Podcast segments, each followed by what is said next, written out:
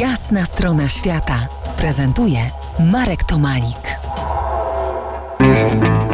Moim gościem Krzysztof J. Kwiatkowski, legenda survivalu, teoretyk, czyli pisarz i pedagog, czyli praktyk tej drogi życia. Porozmawiajmy, Krzysztof, o filozofii survivalu w kontekście kondycji człowieka, o psychologii przetrwania. Człowiek powinien umieć wszystko. To są słowa, które usłyszałem od ciebie. Prać, prasować, gotować, znać prawa praktycznej fizyki, wiedzieć co jak funkcjonuje. No to jest sprawa oczywista.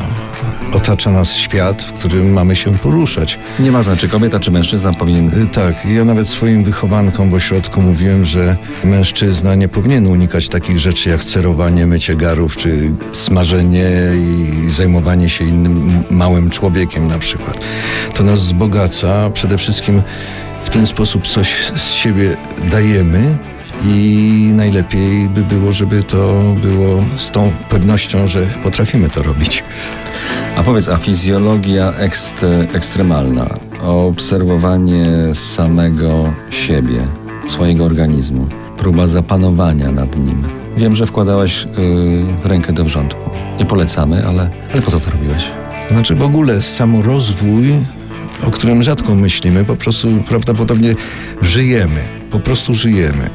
A, tymczasem samorozwój wymaga samopoznania. Ponieważ zająłem się survivalem, to stwierdziłem, że powinienem znać też takie elementy, które y, są dla nas jakimś zagrożeniem, jakieś nietypowe, skrajne.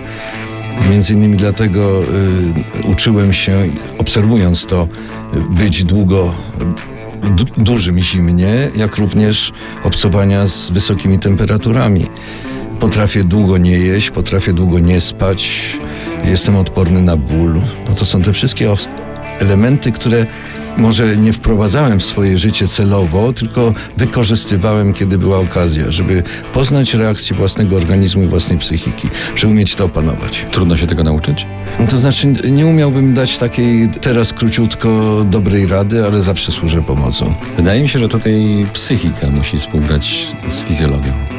Zaczynałem w sumie od y, takich treningów relaksacyjnych. Tam są pewne sposoby wprowadzania samego siebie w kontakt psychiki i fizjologii jednocześnie. I chyba to jest pewien klucz.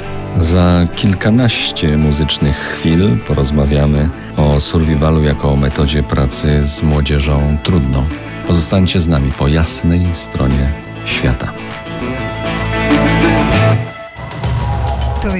Jasna strona świata w RMS Classic.